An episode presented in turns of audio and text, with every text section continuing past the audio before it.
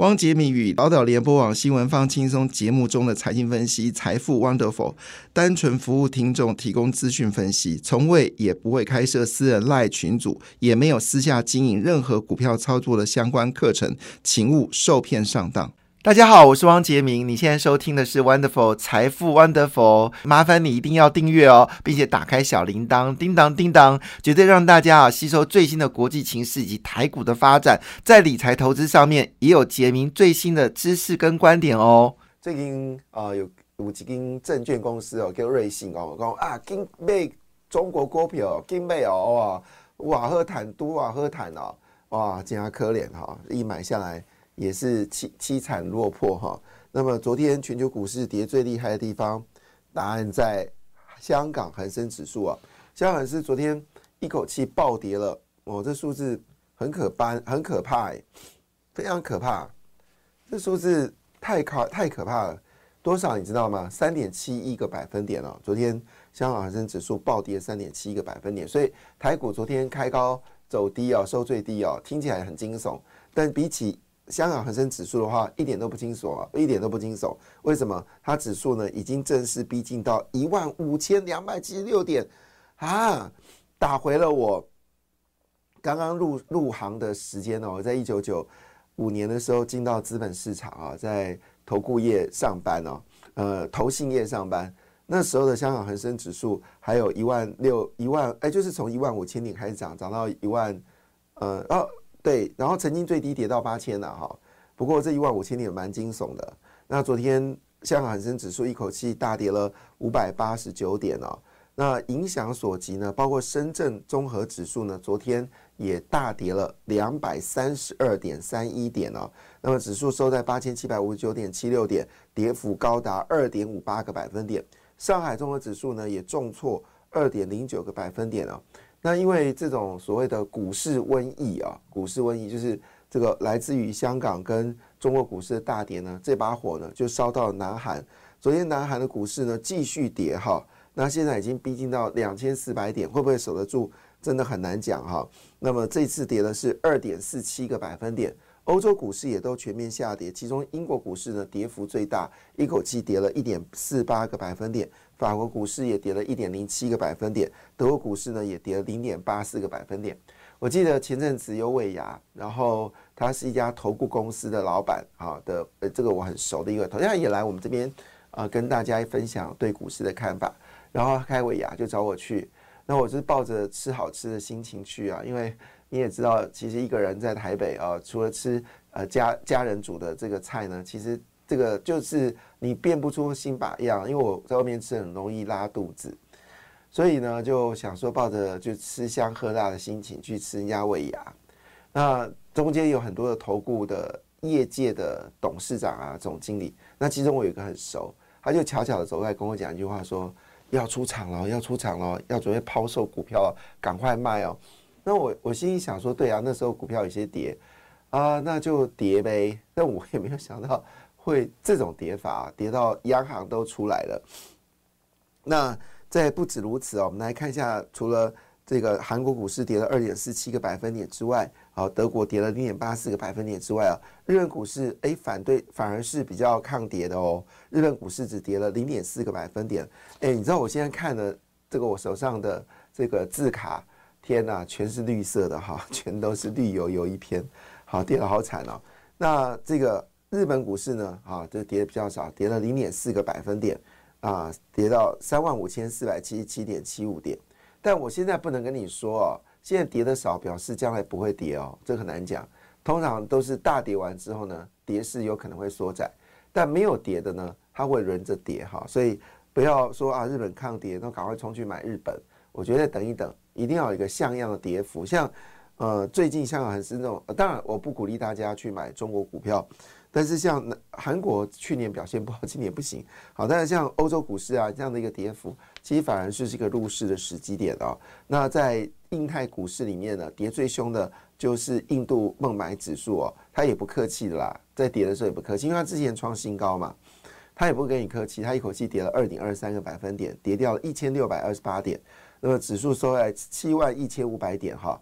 那这个新加坡股市呢，也跌了一点三四个百分点，看起来真的是啊，这个开年好像总是诸事不顺哦。但过去经验法则，开年诸事不顺呢，不代表二到四月股票不会涨哈，所以你也不用太担心。那当然，你这时候要做避险，那你可以考虑买台湾五十反一，好，台湾五十反一做一个避险。但我现在讲会不会太慢？哈，恐怕这波股市应该差不多跌到这个地方，应该慢慢的市场讯息应该会消化。那我在昨天我特别提到，因为全球市场主要是因为呃地缘政治的不稳定啊，所以股票市场有比较大的一个下跌啊。那这样美国联准局不如预期在三月份降息。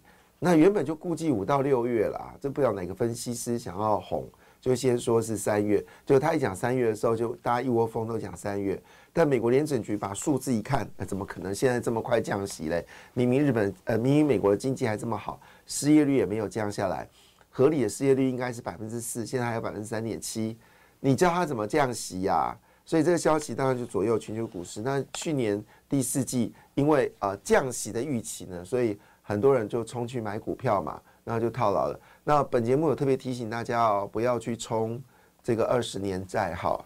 那你抽二十年债，小心点会被套牢。呃，市场已经已经大跌了嘛，对，已经我看那个指数已经有跌下来了哈。好，那回来，因为利率这东西啊，美国联准局反反复复，我们已经受够了，所以在还没有确定之前啊，可能还是要稍安勿躁。但是如果你是买的是一些。呃，REITs 啦，或者是投资等级债券，虽然最近有一点下跌，但是呢，它跌幅没有像二十年债跌这么凶啊，这可以稍微留意一下哈。那美国的股市当中呢，啊，基本上来说，当然就注注意的是台积电了。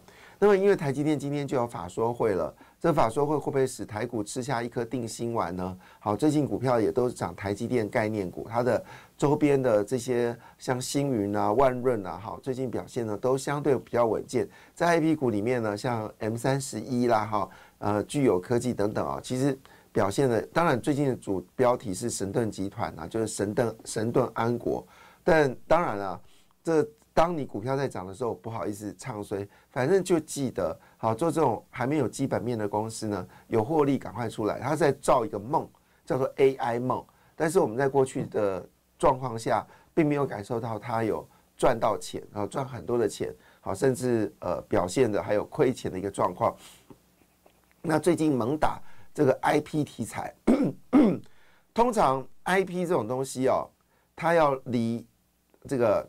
台积电、联电近一点哦，才有 IP，所以神盾打 IP 这件事，我觉得蛮诡异的，因为它是做触控啊，触控的这个就是我们触控的这个感应的 IC，那他有的 IP 什么东西？我觉得就很好奇哈。好，Anyway，好，我们不看衰别人，因为他最近真的很强啊，就是整个神盾集团全部炒股，好，每一家公司都在炒，六家公司拼命炒。那基本面有没有跟上？我想投资人要留意一下这样的风险。好，我们再回来，就是昨天台积电呢是一枝独秀，大涨了一点二六个百分点。那么相对英特尔，好跌了二点一二个百分点。好，做汽车半导体晶片的，好跌了二点零七个百分点。安安森美，好，另外就是美光、高通、辉达都跌哈。美光是跌了一点五七个百分点，高端。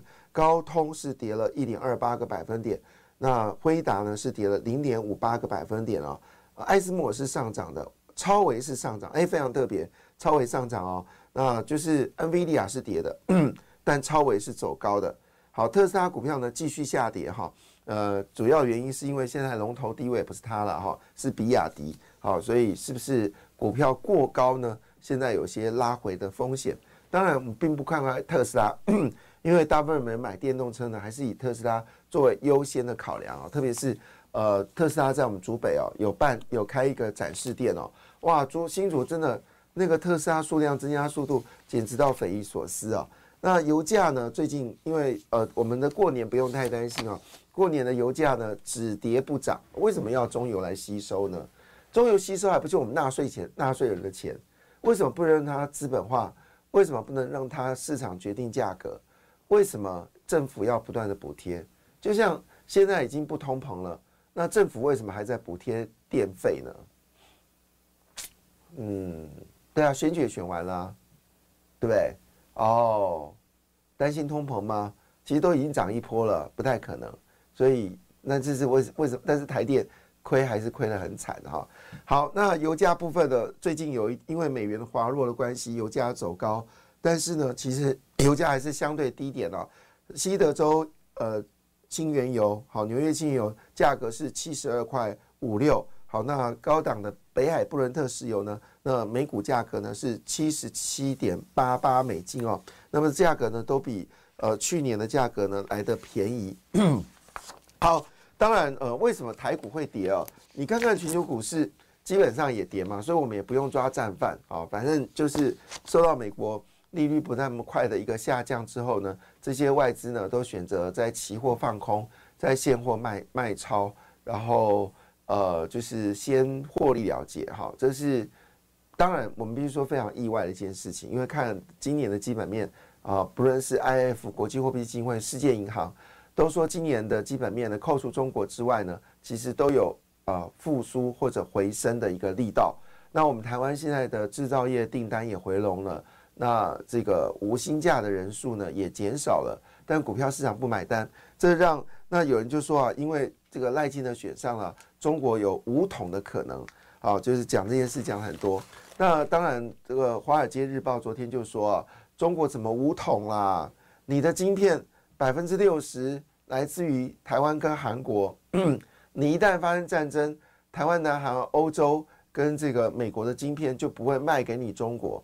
那你们这些所谓通讯所需要晶片啊，这种高端晶片你通通没有，那连手机晶片都没有。那你怎么活啊？那个国家就受不了了。这第一点，第二点呢？中国的出口占它 GDP 是高达三十八个百分点的比例，所以如果那中国卖的东西呢，又以美国跟欧洲为主，而美国、欧洲呢占了中国出口百分之五十，所以可想而知，如果中国决定要对台湾开火，它的 GDP 先掉百分之二十。但不要忘记了，这还有递延效应跟连锁效应。简单一句话，大家靠着出口赚了点钱，所以你可能去消费，你可能看个电影，你可能买个房子，你可能买个车子，好，但是呢，你难免会有借款，所以呢，结果你发现到，因为这个发生战争了，所以呢，各国抵制好中国制造的商品，那么出口商呢就大崩溃。那想想看哦，他的房子贷款能缴吗？缴不出来了嘛。好了，那缴不出来，谁会负？谁会承受灾难呢？就金融业嘛。那金融业还有为什么金融业呢？因为地方中国地方政府也是靠卖地为生嘛，也是靠卖地为生。所以如果这个情况下土地价格不好，那这些地方的债务就高筑。那地方债务高筑怎么办呢？他只能做两件事嘛，一个就发行地方债嘛，一个就是跟金融业调调户头嘛。但是地地你如果今天你是在呃贵州啊、云南啊，还有这个沈阳这些地方啊，这都是属于破产的县市。那你买他的债券哦，你可能也买的是心慌慌，因为也不知道这个现在连老师都不能按时领薪水的情况之下，你怎么按时领你的这个利息钱呢？好，所以这个消息当然我们这么讲，那我说的就是衍生衍生性好连锁性的效应，就是你以我以为就一个一个房企倒掉了，其实它背后可能还有上游的呃这个银行啊，下游的债券发行，因为他们喜欢。包装叫理财商品，就是呢，银行比如说它有贷款一个建案，好，那这建案呢的，当然这钱就变死钱了嘛，因为这个钱已经交给了这个建案，那等银行的存款就等于是那可放贷余额就减少了，所以他们就想了一个奇招，哈，呃，什么招呢？就用理财商品来包裹，他们就用这个商品的利息钱呢，好来包裹理财商品，卖给一般民众。所以最近不是发生一连串的这些这种理财公司发生剧烈的变化嘛，甚至有倒闭的风险。每次这个影响所及都是数万人、数万人、数万人。所以中国想要武统台湾啊，他们现在的标题要生不如死啊，因为中国人口今年两年的负增长了。那如果你要打台湾，中国的失业率肯定会非常惊人。现在年轻失业率呢，有一说是。就是二十四岁到十八岁的年轻人，那么有一说呢，他的失业率呢是高达百分之五十，哈，那很多人就决定啊回家带爸爸妈妈，不是回家带小孩，是回去带爸爸妈妈。那这些退休的老人家呢，都会给他们一些零用钱，好，那让他再可以付一下这个手机费啊，啊，付一下这个通网费哈，那维持生活最低的开销，好，这是现在中国年轻人的悲伤日子。那你说中国要武统，他不是跟年轻人，哎，这些年轻人都会举句话说，像台湾啊，我昨天讲有一些人在路上讲说不怕，呃，是很怕中国来攻台湾了。我可以跟你讲啊，中国的年轻军人也很怕去当这个炮灰，好，因为他也知道，虽然台湾抵抗力有限，好，但是呢，也足够让中中国解放军的人好死亡，好，这个这个年轻的岁月。啊，像前阵子他们已经证实了嘛，就是潜水艇确实有在海底失事。好，那很多的家属呢，都默默的发这个呃，就是心中的难过哈，因为这都是年轻的年轻的军人啊。好，那当然啊，中国的人口减少，然后它的负债也增加了哈。目前中国的负债已经达到它的经济规模哈，它经济规模大概差不多。三百亿新呃三百兆新台币，那我们台湾是二十三兆，它的规模大概三百三十兆到四百兆之间。好，那已经现在债务呢已经是三倍。那如果三倍的话呢，如果是以三百兆来看的话呢，他们现在的债务呢已经逼近千兆大关了，还也还不了。国家这个国家辛苦了，这时候还说爹亲娘亲没有共产党亲哦，啊，这个是蛮特别的一个国家哈。那。这时候，我们的央行出手了。他说呢，台湾的基本面非常好，因为这一波呢，台币已经贬了四点六角。央行说呢，这个这个是受到美元强势的影响，而不是台湾基本面变弱哈。那我还是认为，过完年之后资金回流，台币还是有可能会有升值的可能啊。那所以奉劝赶快买日元存在你的户头。呃，重要讯息是美国很可能就是没那么快降息。主要原因还有一个原因就是美国公布了十二月份零售数据啊，原本说会是这次圣诞节呢，可能零售数据不好看啊，说美国人的刷卡已经超过头了，美国人没有钱呢，美国失业率有在增加的情况下，所以圣诞节销售很糟糕。结果答案出来了哈，好可怕！美国十二月份的零售销售月增一口气飙了零点六个百分点，完全超乎市场预期。那在这么强劲的一个零售数据之后，那么美美国联准局今年就可能不会那么快的降息啊。那这个消息就在昨天呢，整个重创了啊全球股市啊，就是因为美国打个喷嚏，好，全世界都担忧。那昨天的美国股市呢，基本上四大指数也都是收跌的哈。好，那在这个情况之下呢，到底市场怎么来看今天的股票市场呢？好，那先谈这个新闻啊。那么前景呃天变数啊，联电跟世界呢就遭了降频啊。其实我们当时在想说，今年中国至少有十二到十三座的这个晶圆厂都要开始量产了。那未来呢，会有四十一座的晶圆厂都会做好，是十二寸晶圆厂，等于是全是一口气暴增了四十四十座以上的十二寸晶圆厂。那台积电在日本也要设晶圆厂嘛？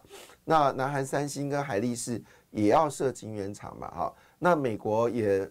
也亚是那个呃，蛤蟆想吃天鹅肉，好，他们也要搞这个晶圆代工嘛。现在搞滴滴啦啦，哈，果不其然，张总我们说，在美国生产晶圆是一个非常呃非常就是 lousy 的事情，就是不是一个很顺畅的事情啊。又给张忠谋说准了，他是真的是奇奇人哦，都可以奇异的人哈，有奇异功，哇这这写哈。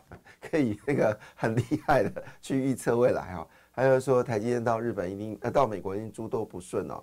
那因为拜登在这个疫情当中呢砸了太多钞票去救百姓嘛，那负债累累，所以不断加上又发生了俄乌战争，要支出，然后也要支支出给台湾，要支出给以色列。所以呢，现在美国是莫雷修了哈，只能不断的举债来应应未来的需求。他们举债的状况是很可怕，利滚利啊，这个这是一个惊人的数字。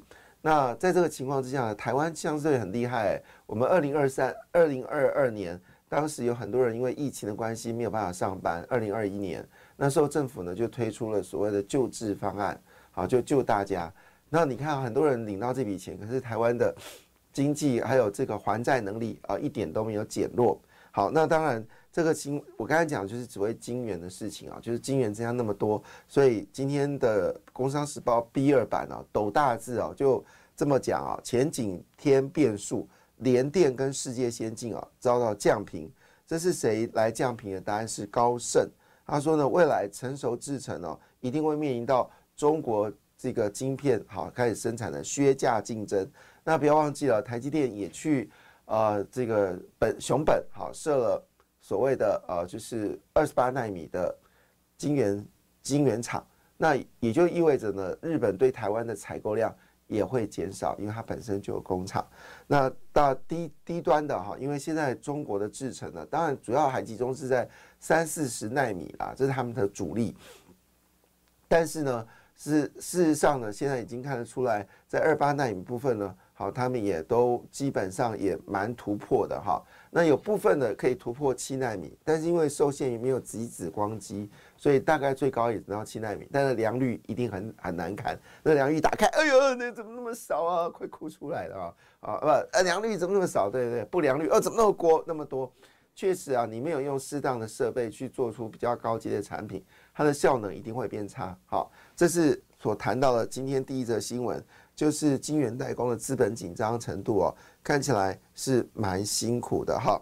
好，那我们再来看哦，但但是虽然有这个坏消息呢，也有好消息。好是什么好消息呢？是三星啊，继 V vivo 好，就是这个中国 vivo 之后呢。也要推出 AI 手机，好，要推出 AI 手机。那一样，它的功能我们解释过了，就是即时翻译。就是如果你今天打电话给某某某，他是你在日本偶遇的一位啊日本帅哥，好，那你想要跟他继续往来，好，那你就不用担心了，因为只要手机，你可以跟他聊天聊得很开心。意味什么事情呢？意味着说他是即时翻译，就是你这边打的中文，呃，这个。安娜达啊，亲爱的，我很想念你，你在干嘛？然后吃饱了没有？啊，有没有做运动？哈，啊，你写的是中文有没有？那对方是啊，那大啊，我不会讲日文哈，就是你会不会啊？就是翻成日文哈，这是非常及时。那一样道理，他也可以做到什么事情呢？那你觉得啊，很想念哈，这日本的朋友，所以你就拿起手机，那你讲中文，对方听到是日文，精不精彩？对方讲日文，听到是中文。精不精彩？哇，这太强大了哈！那据了解呢，现在三星的 AI 手机要登场了，它折叠手机也越卖越好。现在有有 AI 手机，好，它是要 S 二十四。那这个消息一出来的时候呢，大家说那谁会是赢家呢？如果这产品真的卖得很好的话，他们就点名了，就是台积电、大力光、经济。好，经济在这一波股票表现得非常好，最近这。十年大概也从十三块涨到九十块吧，也是蛮厉害的一档公司。好，另外就 GIS，GIS 这倒过来哈，从好几百块跌到个位数，人生命运大不同啊，真的是好。所以做触控的，做手机触控的啊，这个怎么会赚钱嘞？好，这个产业太成熟，所以我觉得神盾怎么会赚钱？我就觉得很奇怪，股价炒得这么厉害，就说它介入到 AI 的 IP，那到底详细情况怎么样？我也不知道。好，做这种股票你要留意风险了，该赚要赚，该走你还是要走。好，那回来呢？好，这个世界有些改变了，为什么呢？啊，自从最近三星的股票，呃呃跌下来哈，那么。加上记忆体的价格持续的跌落，那么英特尔又夺回了全球半导体的龙头的位置哈。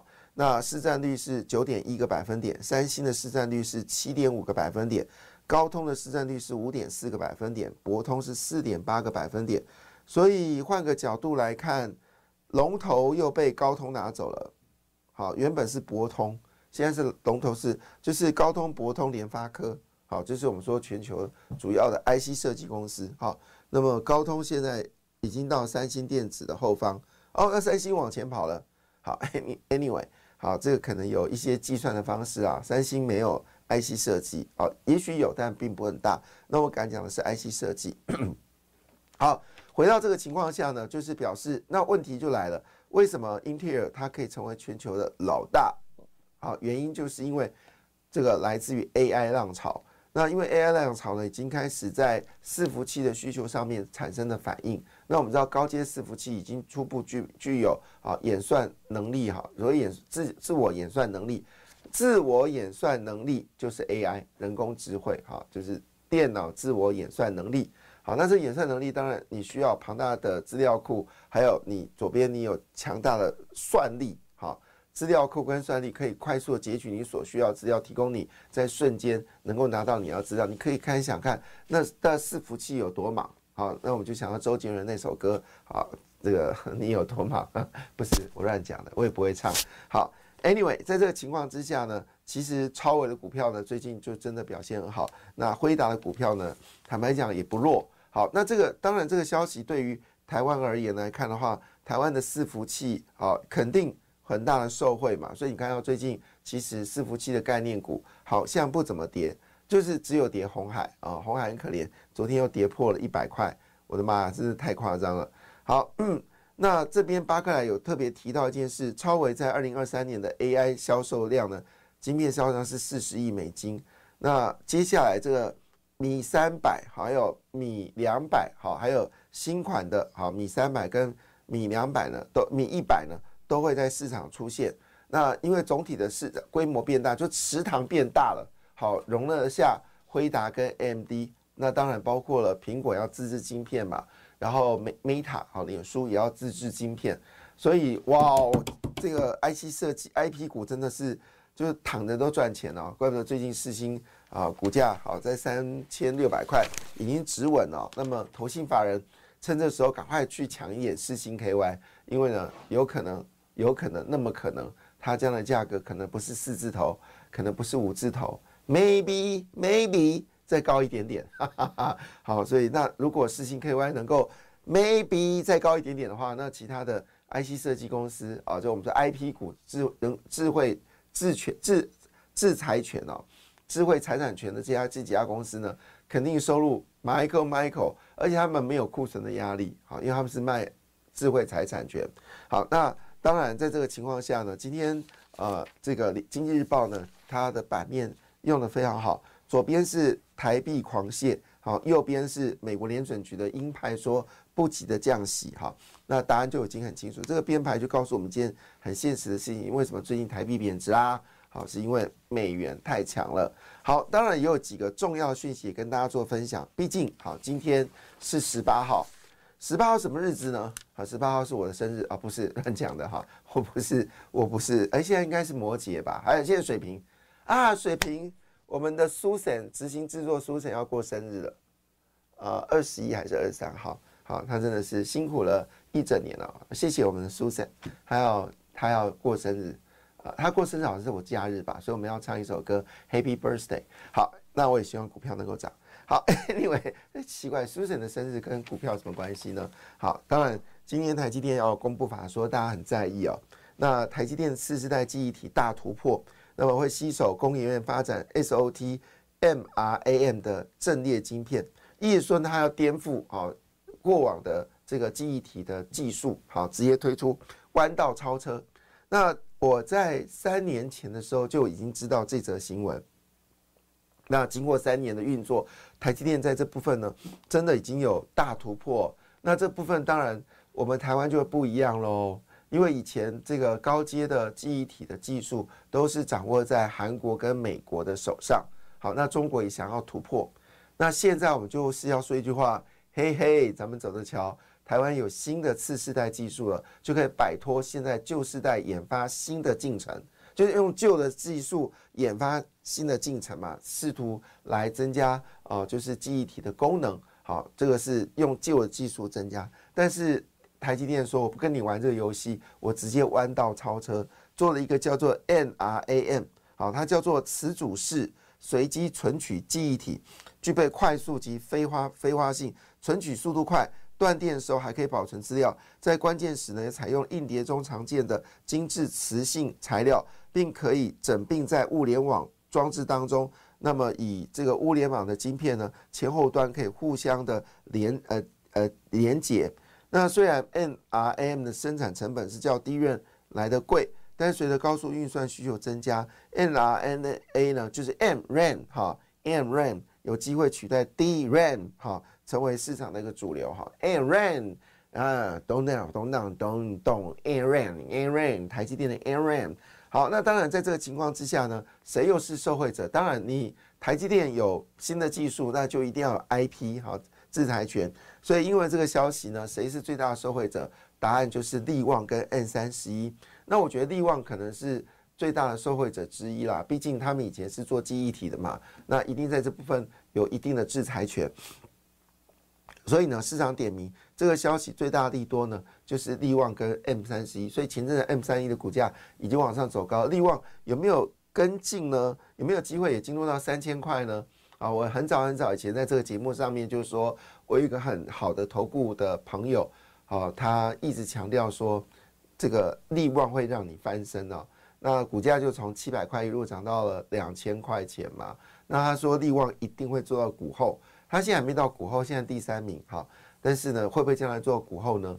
哎，第三名还、第四名啊，那我们就看看嘛，看，因为这位投顾老师坦白讲，还算蛮蛮厉害的哈，嗯，好，那回头来看哦，那么在这个情况下，到底台积电的概念股除了 IP 股力旺 M 三十一之外，那有没有其他公司也是受惠者呢？哇哦，今天在那个整个选择圈里面都是浓浓的。台积电呢？好，因为台积电突然间宣布哦，在今年的五月份哦，会在宝山直接装机。那装的机呢是二纳米的，所以市场认为二纳米的设备概念股要开始。那熊本也是在今年五月份就要正式开张了。那大家可能预估有可能会在设新的工厂，到底是四纳米？但现在瞧，那日本政府应该都把预算都都已经告诉台积电了，就是你盖工厂，你可以拿到多少的补贴。那至于什么时候盖，我觉得只是时间问题。那这样二纳米呢，也成为全球现在注目的焦点。当时有说过，为什么台积电要提早装机？那是因为呢，英特尔的二纳米、一点八纳米已经做出来了，所以绝对不能在英特尔抢占市场之前呢，那么没有二纳米。好，那回来一件事情，万一苹果订单掉了怎么办？啊，毕竟都是美国公司嘛。那美国人会不会支持美国人呢？好，呃，这句话有点勉强。嗯。台湾人有支持台湾人吗？好，一样问这个问题啊。好，我们来看一下，就是指标股呢，就是星云、杨基、凡轩、冠润。感谢你的收听，也祝福你投资顺利，荷包一定要给它满满哦。请订阅杰明的 Podcast 跟 YouTube 频道财富 Wonderful。感谢，谢谢 Lola。